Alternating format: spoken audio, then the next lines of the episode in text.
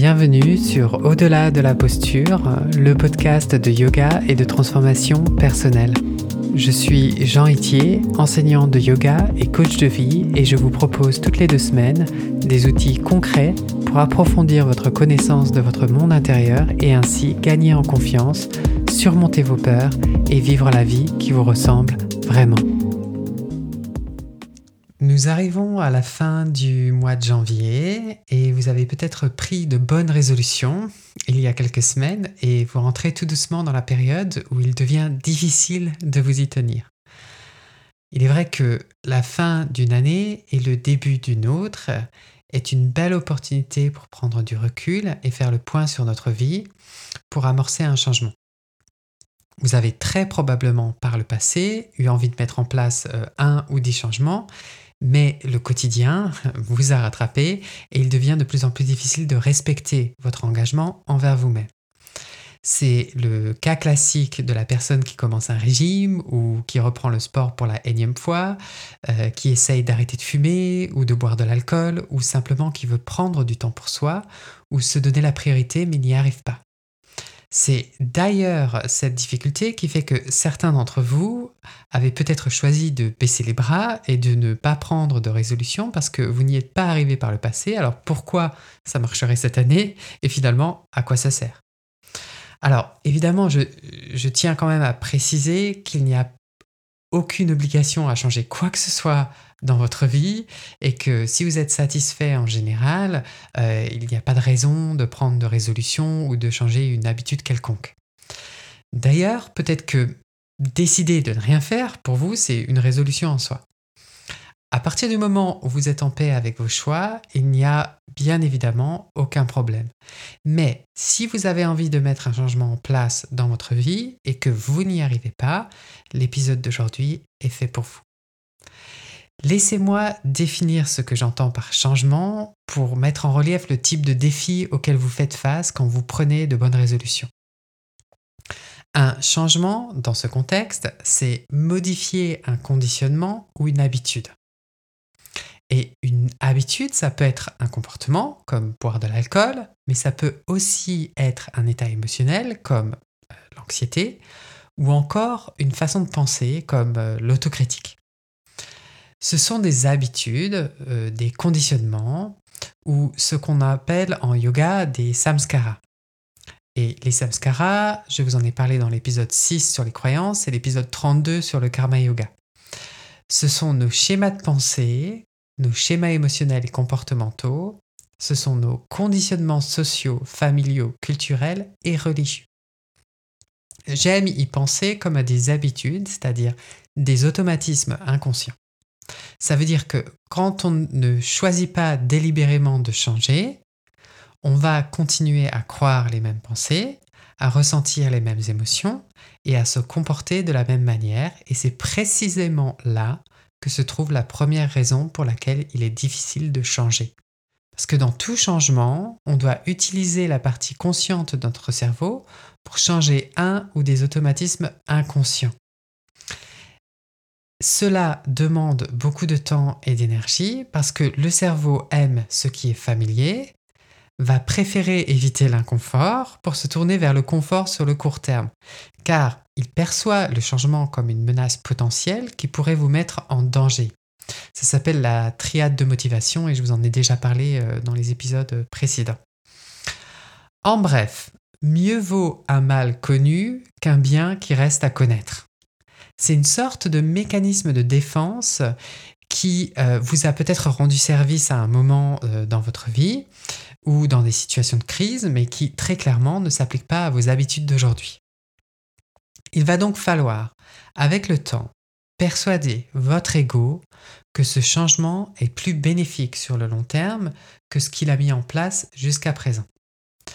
Sinon, vous allez être motivé par des émotions négatives, c'est-à-dire parce que vous ne voulez pas plutôt que parce que vous voulez. Et donc pour persuader votre ego, il va falloir lui donner une carotte. Et vous pouvez faire cela en trouvant la motivation qui se cache derrière votre habitude du moment. Imaginons que vous voulez arrêter de boire du vin pendant la semaine. au lieu d'être motivé par le jugement négatif que vous portez sur vous-même, donc je n'ai pas envie de finir comme alcoolique, donc je vais arrêter de boire, ou d'être motivé par comment vous vous sentez physiquement à cause de l'alcool, euh, par exemple le mal de tête du lendemain, euh, le sommeil dérangé ou la fatigue, vous allez réfléchir à ce que vous recherchez dans l'acte même de boire le soir en rentrant du boulot. Quelle est votre motivation principale? Donc par exemple, il se peut que vous souhaitiez prendre du temps pour vous et que c'est une façon pour vous de prendre du temps de relaxation pour vous détendre. Euh, peut-être que vous le faites parce que vous voulez passer un moment de connexion avec votre conjoint ou avec un ou une amie. Et donc, quand on boit ou quand on fait quelque chose de cette manière, quand on a une habitude, on a généralement une raison pour le faire. Et une fois que vous avez identifié cette, euh, cette raison, vous allez choisir de remplacer l'habitude que vous voulez changer par euh, une autre activité qui vous apporte cette raison, qui est la carotte. Donc par exemple, au lieu de boire un verre de vin, vous allez peut-être prendre un bain ou écouter de la musique, danser, passer un moment de joie avec un être aimé en faisant une activité particulière. Vous allez donc répéter cet échange, ce remplacement d'habitude à chaque fois que vous aurez envie de boire un verre le soir après le travail. Et cela nous amène à la deuxième raison pour laquelle il est difficile de mettre un changement en place. Nous avons tendance à sous-estimer le temps que ça prend. En bref, nous sommes impatients parce que nous ne percevons pas de résultats assez rapidement et l'impatience nous mène à nous sentir frustrés et à nous juger négativement et à retomber dans nos automatismes. Donc par exemple, si vous avez déjà essayé de perdre du poids en faisant un régime et que vous avez fini par capituler, vous allez inévitablement être frustré.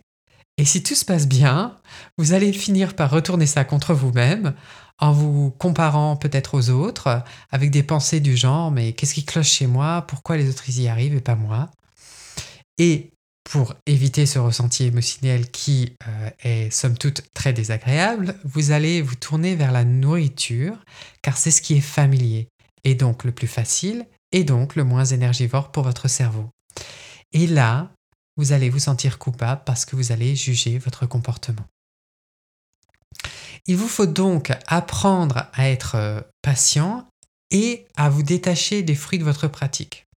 C'est ce qu'on appelle le karma yoga, qui désigne le yoga de l'action désintéressée. On le retrouve dans la Bhagavad Gita, où le Lord Krishna dit la chose suivante. Le travail seul est votre privilège, jamais ses fruits. Ne laissez jamais les fruits de l'action être votre motivation. Et ne cessez jamais de travailler. Ne soyez pas affecté par le succès ou l'échec. Cet équilibre est appelé yoga. Donc imaginez que vous souhaitiez planter un, plant de tomates pour pouvoir manger une bonne salade de tomates juteuse avec, euh, qui sait, peut-être de la mozzarella, du basilic et un petit filet d'huile d'olive.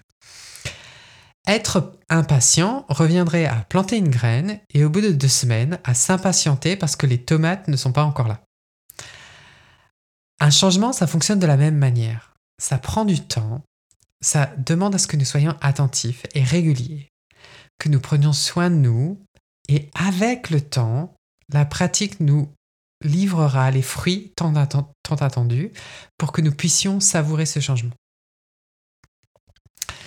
La troisième raison pour laquelle nous avons du mal à changer, c'est qu'on pense qu'il faut exécuter notre plan d'action parfaitement. Et donc si un jour j'y arrive pas, ça veut dire que je suis nul et que je n'y arriverai jamais.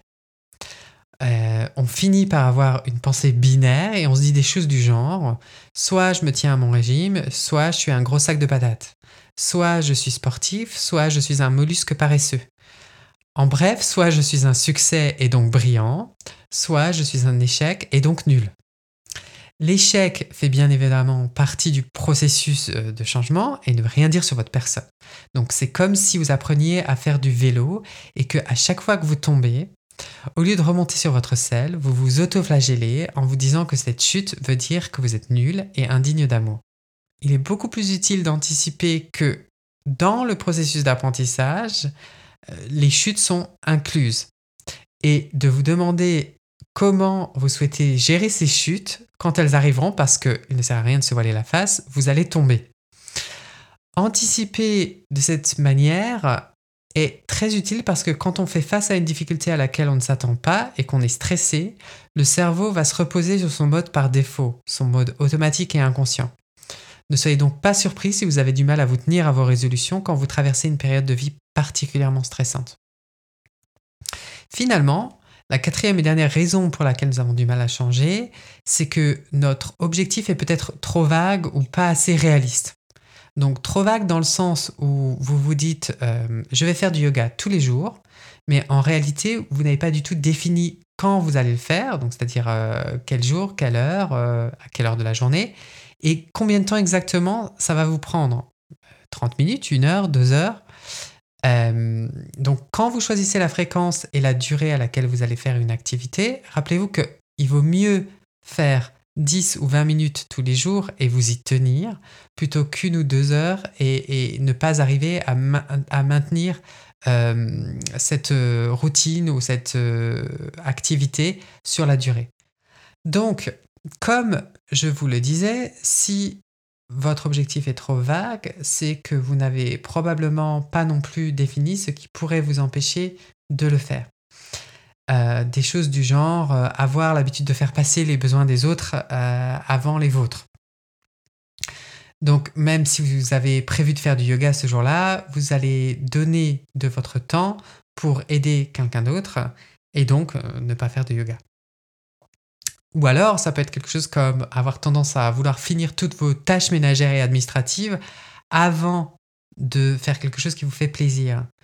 Euh, et comme il y a toujours autre chose à faire, euh, vous allez euh, finir par ne pas faire de yoga et finalement être trop fatigué pour vous mettre sur le tapis. Ou alors ça peut être aussi simple que avoir du mal à vous lever le matin. il vous faut donc anticiper toutes ces difficultés et trouver une parade à chacune d'entre elles. Pour ce qui est de mettre en place plusieurs changements en même temps, si vous êtes comme moi, vous vous intéressez à beaucoup de choses et vous adorez faire de nouvelles expériences et apprendre de, nouvelles choses. Peut-être que vous avez non seulement envie de faire du yoga, mais aussi de faire de la course à pied, de changer de l'alimentation et d'apprendre une langue étrangère. Le problème avec ça, c'est que c'est pas vraiment réaliste et que vous risquez de faire beaucoup de choses sans vraiment approfondir euh, quoi que ce soit, car vos chances d'abandonner sont plus élevées que si vous choisissiez d'amener un changement à la fois. Parce que quand on amène un changement à la fois, on met une habitude en place à la fois, cette habitude devient un automatisme et donc presque automatique, et il est donc plus facile d'ajouter un nouveau changement après. Quand on arrive à mettre un changement en place, c'est-à-dire à créer une nouvelle habitude, un nouveau mode automatique en ayant une motivation claire, en étant patient, en s'autorisant à le faire de manière imparfaite et que notre objectif est réaliste et précis, on fait l'expérience de plus de douceur dans sa vie sans avoir à manger de sucreries on a plus d'énergie au quotidien parce qu'on sait prendre du temps pour soi. On se sent plus calme et serein parce qu'on a choisi son quotidien de manière délibérée. On ne passe plus son temps à procrastiner dans le doute et la confusion et par conséquent, on a plus de joie, de légèreté et de connexion aux autres et au monde.